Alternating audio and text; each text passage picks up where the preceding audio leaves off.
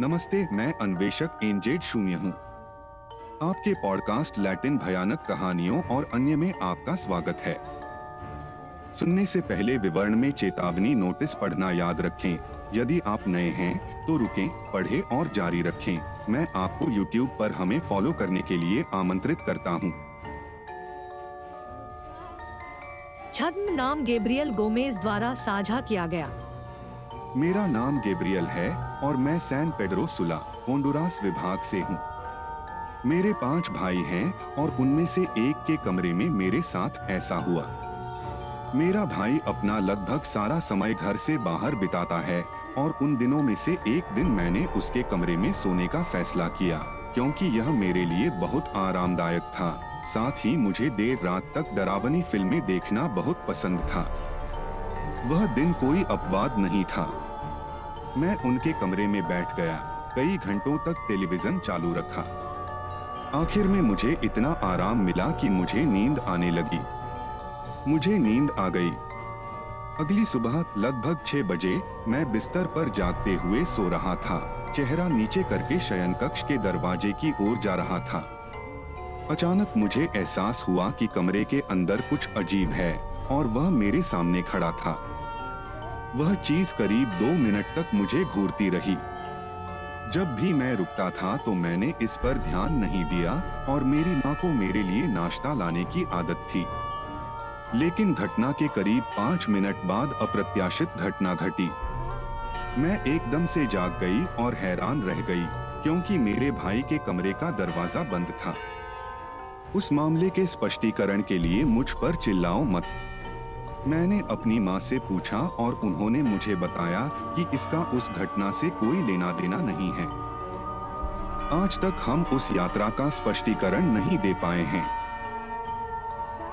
छद्म नाम नैन्सी लिजबेथ द्वारा साझा किया गया।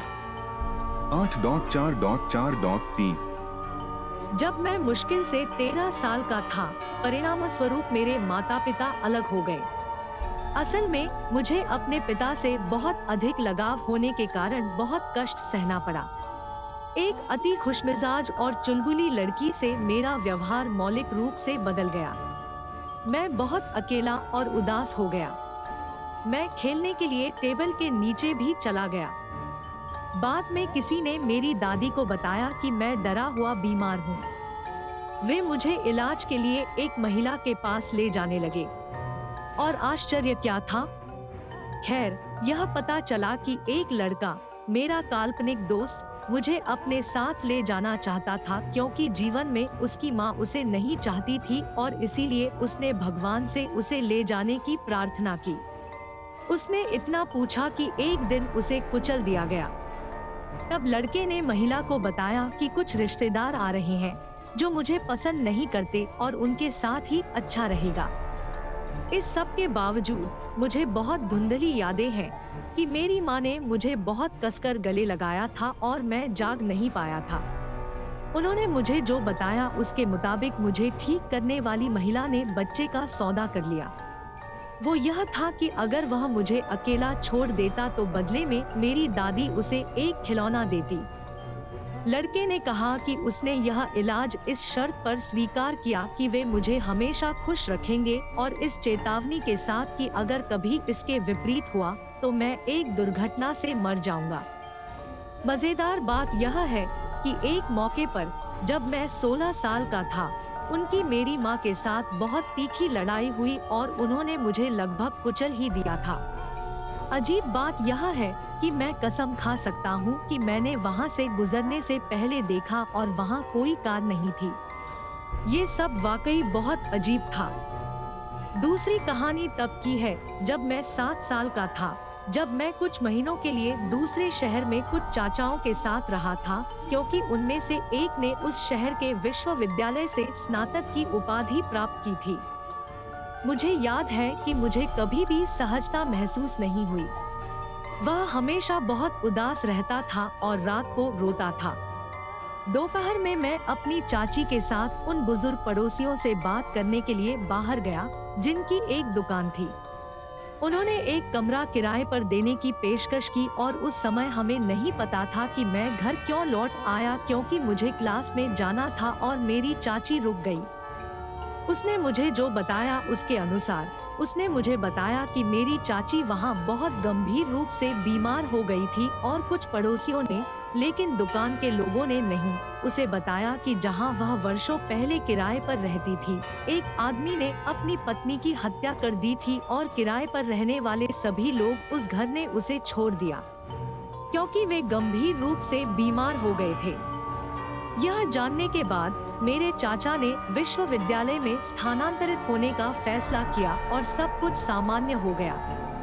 सौभाग्य से उन्होंने तुरंत कार्रवाई की। छद्म नाम डेनिस डोरेंटेस द्वारा साझा किया गया। एक दशमलव आठ। जब मेरे दादाजी छोटे थे तो उन्हें शिकार पर जाना पसंद था। उस मैदान में जो मेरे घर के पास है एक अवसर पर वह मेरे पिता और मेरे चाचा, जो अभी बच्चे थे, के साथ रात में बाहर गए। अचानक उन्हें एहसास हुआ कि उन्होंने एक लाल गेंद को पहाड़ी के पार जाते देखा है। वे धीरे धीरे आगे बढ़ते रहे और अचानक उन्होंने देखा कि आग उनकी ओर बढ़ने लगी है। मेरे दादाजी ने गोलीबारी शुरू कर दी, लेकिन गोलियों ने उन्हें कुछ नहीं किया। फिर उसने तुरंत अपना खंजर निकाला और उससे ज़मीन में एक क्रॉस बनाकर उसे गाड़ दिया। उस समय आग का गोला पीछे हट गया और पहाड़ों के बीच खो गया। मेरे दादाजी ने कहा कि उन्होंने जो देखा वह एक चुड़ैल थी। यह दूसरी बात मेरे साथ तब घटी जब मैं 12 साल का था। एक गीत, मेरी माँ ने मुझसे कहा कि जब वह बाज़ार जाएँ तो अपने एक साल के भाई का ख्याल रखना। उसने अभी अभी चलना शुरू किया था और पता चला कि घर में दो सीढ़ियाँ हैं जो एक कमरे की ओर जाती हैं, जिस पर मुझे अपने भाई को गिरने से बचाने के लिए एक कुर्सी रखनी पड़ी। वैसे भी मैं टेलीविज़न देख रहा था तभी मेरे मन में कंबल लेने के लिए शयन कक्ष में जाने का विचार आया। जब मैं लिविंग रूम में लौटा तो मैं सोफा लगाना भूल गया और टीवी देखता रहा। अचानक मैंने उन छोटे कदमों की आवाज़ सुनी जो मेरे भाई ने उठाए थे। मेरी प्रतिक्रिया पलटने की थी। मैंने एक छोटे बच्चे को कमरे में आते देखा। उसी क्षण मैंने सुना, जैसे जब किसी का सिर कंक्रीट से टकराता है। मैं तुरंत उठा और जितनी तेज़ी से भाग सकता था भागा, क्योंकि कोई चीख नहीं सुनाई दी। मुझे लगा कि शायद उसके सिर पर चोट लगी है, और वह बेहोश है। जब मैं कमरे में दाखिल हुआ तो मुझे क्या आश्चर्य हुआ। कोई संतान नहीं थी। मेरी त्वचा में झुंझुनी महसूस हुई और मैं जल्दी से लिविंग रूम में लौट आया। इसमें अजीब बात यह है कि मैंने अपने भाई को रसोई में खेलते हुए पाया। मुझे कभी पता नहीं चला कि मैंने वास्तव में क्या देखा। छद्म नाम मैरियल सैंडोवल द्वारा साझा किया गया। आठ आठ दशमलव चार। मेरी उम्र इस वक्त 26 साल है। मेरा पाँच साल का एक खूबसूरत बेटा है। लेकिन जब वह लगभग 16 साल की थी तो वह बहुत सक्रिय और जिज्ञासु लड़की थी। मैं हमेशा अपने चचेरे भाई रकेल के साथ हर किशोर की तरह शरारते करके मज़ा करता था। वह मेरे घर में रहती थी, लेकिन पीछे एक निजी कमरे में, क्योंकि हम ज़मीन के एक बड़े टुकड़े पर एक बड़े परिवार के रूप में रहते हैं। खैर, यह पता चला कि कई दिनों में से एक दिन उसने मुझे अपने साथ सोने के लिए आमंत्रित किया और मैं बड़े उत्साह के साथ सहमत हो गया। हमें पता था कि हम बहुत अच्छा समय बिताएँगे। उल्लेखनीय है कि यह घर दूसरे घर के निकट है, जिसे उस समय छोड़ दिया गया था और जिसे निकारागुआ में युद्ध के समय सैन्य अड्डे के रूप में इस्तेमाल किया गया था। और सबसे बड़ी बात तो ये है कि इसमें 11 मासूम युवाओं की मौत हो गई। बात यह है कि हम टीवी चालू करके सो जाते हैं। जब बारह बजकर एक मिनट बजे तो किसी चीज़ ने मुझे जगाया। मैंने टीवी की चमक देखी और मैं करवट लेकर सो रहा था। मैंने मॉनिटर की ओर ध्यान से देखा। क्योंकि मुझे नींद आ रही थी, मैं आराम से ऊपर की ओर चला गया। जब मैंने ऐसा किया तो मैंने कुछ ऐसा देखा जिसकी मैंने कभी कल्पना भी नहीं की थी। मेरे ऊपर हवा में एक महिला थी। मानो मुझे पकड़ने की कोशिश कर रही हो। मैं उसका चेहरा और हाथ देखने में कामयाब रहा, लेकिन उसका बाकी शरीर आधा कट गया था। यह छवि लगभग दो सेकंड तक चली और फिर गायब हो गई। मैं चिल्लाया नहीं क्योंकि मैं नहीं चाहता था कि कोई जाग जाए। बल्कि मैंने प्रार्थना करना शुरू कर दिया और तब तक करता रहा जब तक मुझे नींद नहीं आ गई। अविश्वसनीय रूप से इसने मुझे डरा नहीं दिया, लेकिन यह बहुत अजीब था। अगले दिन मैंने अपने माता पिता को बताया कि क्या हुआ। मैंने इस महिला आकृति का विस्तार से वर्णन किया और तभी मेरा बड़ा डर उस शारीरिक समीक्षा से संबंधित था जो मैंने देखी। उन्होंने मुझे बताया कि 11 युवाओं में एक महिला भी थी। पता चला कि यह महिला पड़ोसी की बहन थी। मैं उसका चेहरा और मुझ पर टिकी उसकी निगाहें कभी नहीं भूलूँगा। जो मैं आपको बताने जा रही हूँ, वह मेरी गर्भावस्था के दौरान हुआ था जब मैं 21 साल की थी। मैं चार महीने की गर्भवती थी और यह उल्लेखनीय है कि मैं बहुत अकेला महसूस करती थी, क्योंकि मेरे बेटे के पिता ने मुझे छोड़ दिया था। लेकिन फिर भी मुझे अपने परिवार और दोस्तों से बहुत समर्थन मिला। मैं ईश्वर में विश्वास रखने वाला व्यक्ति हूँ और उन क्षणों में मैं उस कठिन प्रक्रिया के लिए निरंतर प्रार्थना में रहता था जो मेरे साथ हो रही थी। प्रार्थना करने से मुझे शांत महसूस करने में मदद मिली, क्योंकि एक दिन जब मैं अपने बिस्तर पर लेटने गया तो मैंने बाइबल पढ़ी और सो गया।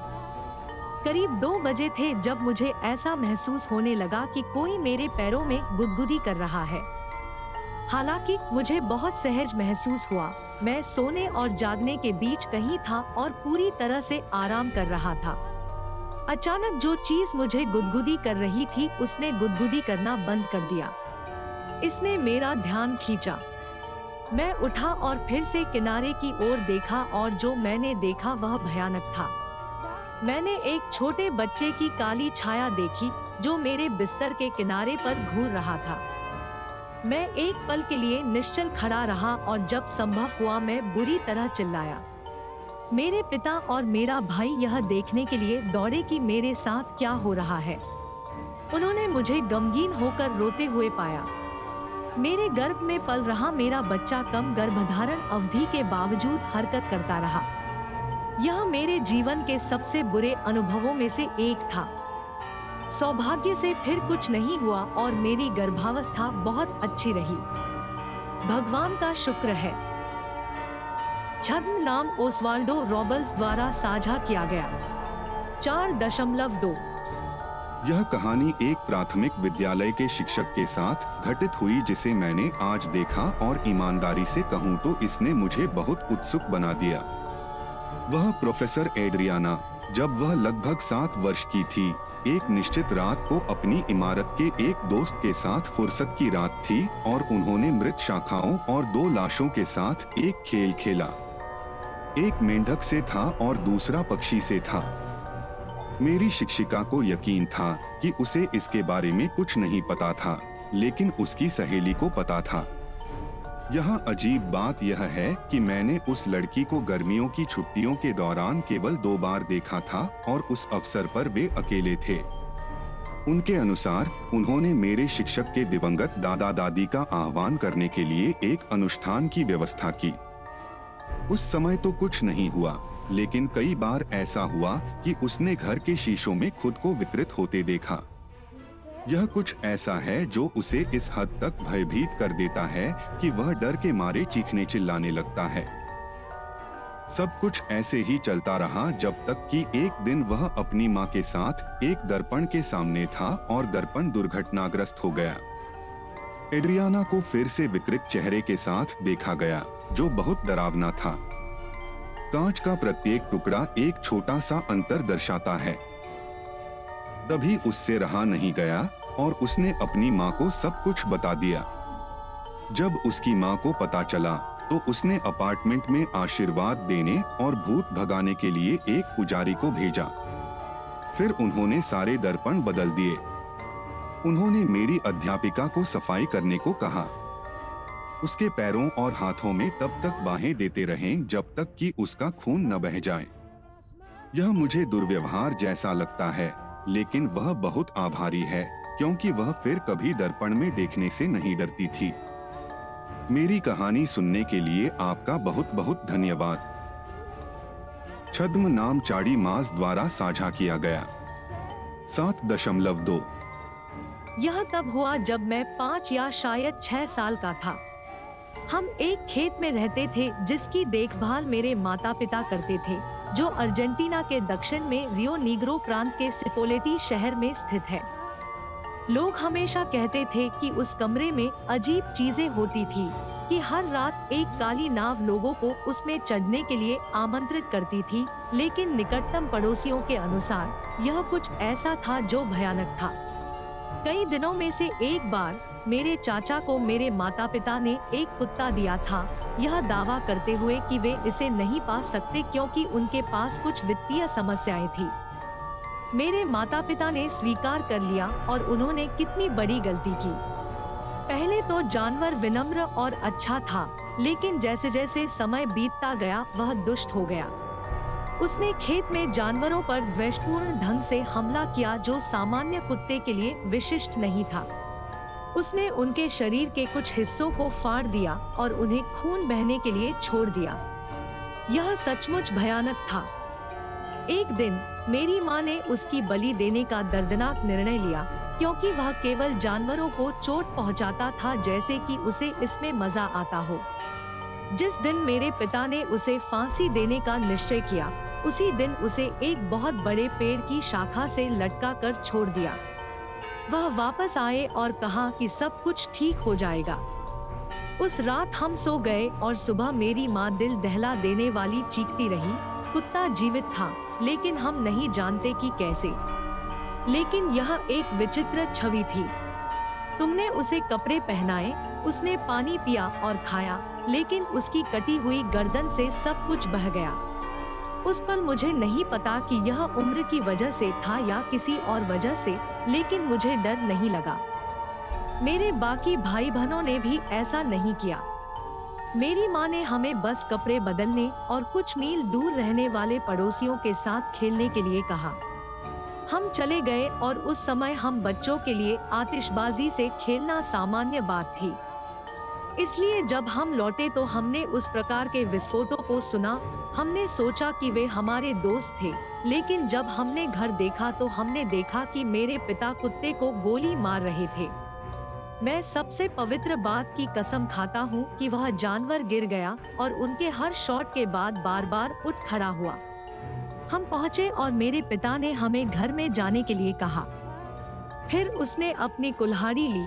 प्रार्थना की और फिर एक ही वार में उसका सिर काट दिया। और इस तरह वह दोबारा नहीं उठा। आप विश्वास करें या न करें, मैं आपको यही बता रहा हूँ। यह सच में हुआ। छद्म नाम तावो रोड द्वारा साझा किया गया। नौ डॉट नौ डॉट एक। दस। मेरा नाम तैवो है और मेरी उम्र इस वक्त बत्तीस साल है। यह सब नौ या दस साल की उम्र में शुरू हुआ। मेरा बचपन आमतौर पर दायित्वों से भरा था, जिसके लिए मैं आज तक अपने माता पिता का असीम आभारी हूँ और यहीं से कहानी शुरू होती है। उनके पास दो घर थे, जिनमें हमारा दायित्व था कि हम जाकर उनके पास मौजूद जानवरों को बदल दें। मैं प्राथमिक विद्यालय में था। दोपहर की पाली में और उन दिनों में साइकिल पर अपने घर वापस आता था जिससे मैं वहाँ जल्दी पहुँच जाता था। मुझे एक राजमार्ग पार करना था, जिसका मैं बचपन से आदि था। उस समय जैसा कि भाग्य को मंजूर था, जैसे ही मैं साइड में जा रहा था, मेरे हैंडलबार्स ने एक अप्रत्याशित मोड़ लिया, वही जिसने मुझे सड़क के ठीक उसी हिस्से पर फेंक दिया जहाँ एक बड़ा यात्री ट्रक आ रहा था। मैंने स्पष्ट रूप से देखा कि उसका अगला टायर मेरे ऊपर से गुजर गया और यद्यपि यह अविश्वसनीय लगता है, फिर भी उसे कोई चोट नहीं आई। वहाँ गवाह भी थे, पास की वर्कशॉप के कुछ कर्मचारी, जिन्होंने हमें समझाया कि मैं कैसे बच सका क्योंकि उन्होंने स्पष्ट रूप से देखा कि ट्रक मेरे ऊपर से गुजर गया, साइकिल जो पूरी तरह से कुचल गई। उस घटना के बाद मुझे लगता है यह आएगा। यही कारण है कि भगवान ने मुझे अपना जीवन मिशन जीने दिया। मुझे यह मतिभ्रम होने लगा कि लोग मुझे चोट पहुंचाना चाहते हैं, मुझे ठेस पहुंचाना चाहते हैं। देर रात तक ऐसा हुआ। इस हद तक पहुँच गया कि मेरी बहनों और भाई को हर समय मेरा ख्याल रखना पड़ा।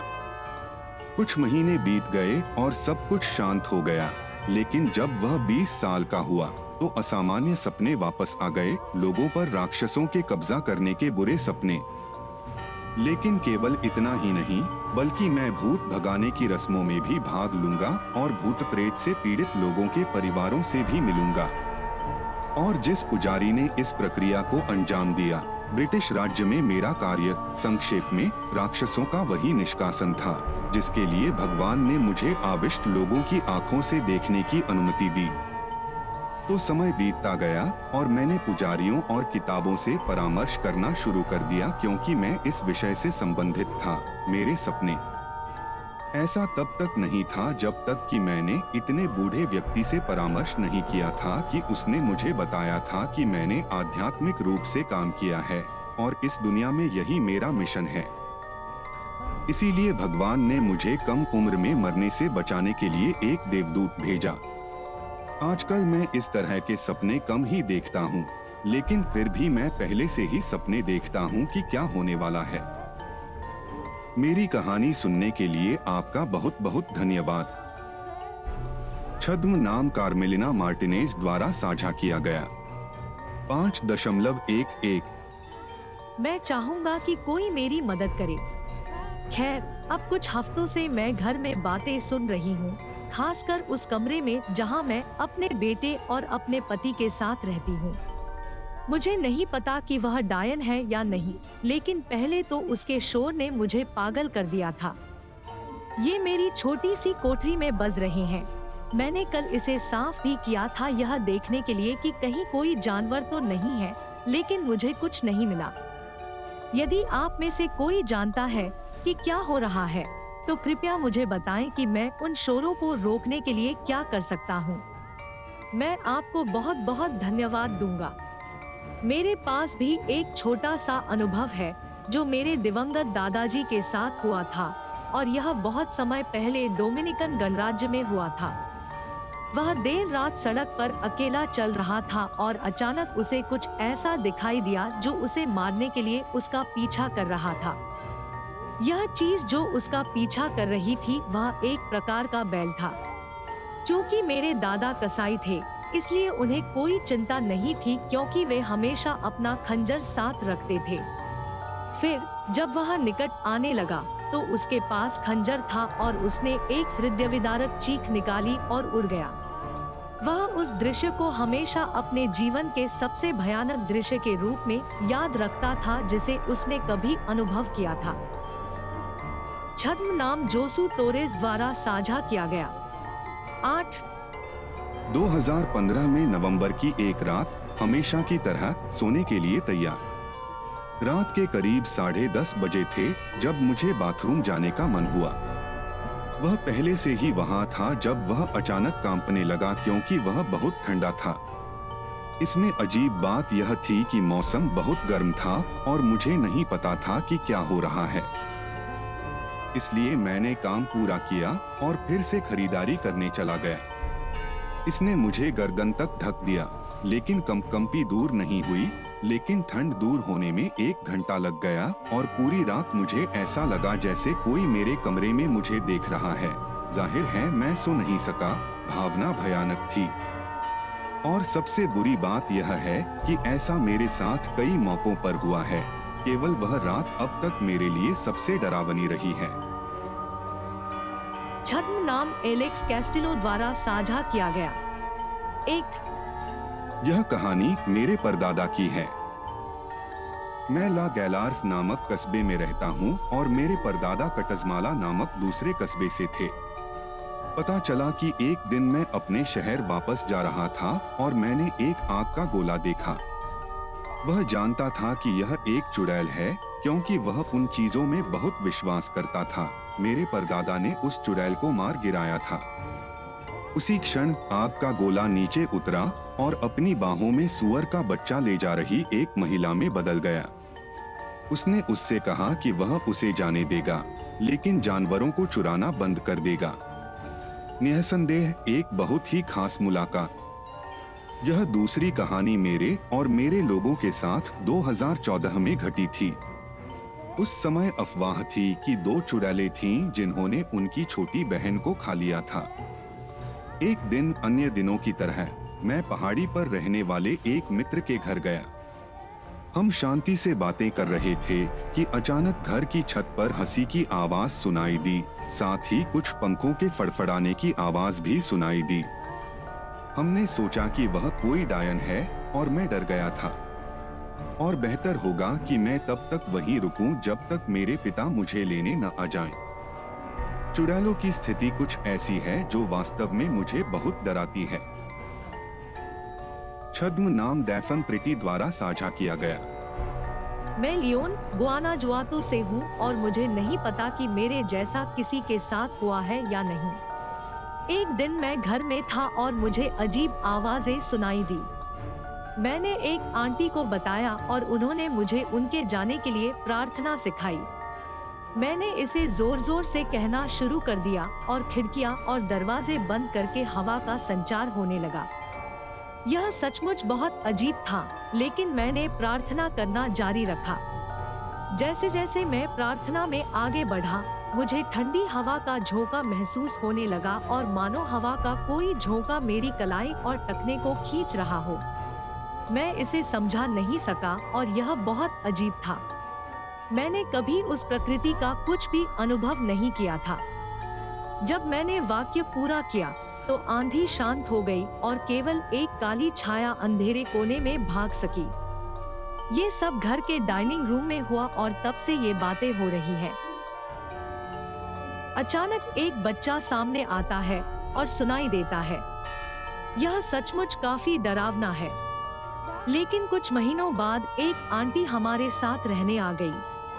वह बिल्लियाँ लेकर आई और मुझे नहीं पता कि इसका इससे कोई लेना देना है या नहीं, लेकिन मैंने उस अजीब, भारी और डरावने एहसास को महसूस करना बंद कर दिया। अब बातें सिर्फ़ घर से बाहर और खासकर माँ के कमरे में ही सुनाई देती है। वहाँ आप हमेशा बच्चों को बिस्तर पर चढ़ते हुए सुनते हैं। इसमें अजीब बात यह है कि बिल्लियाँ उस कमरे में कभी नहीं आती।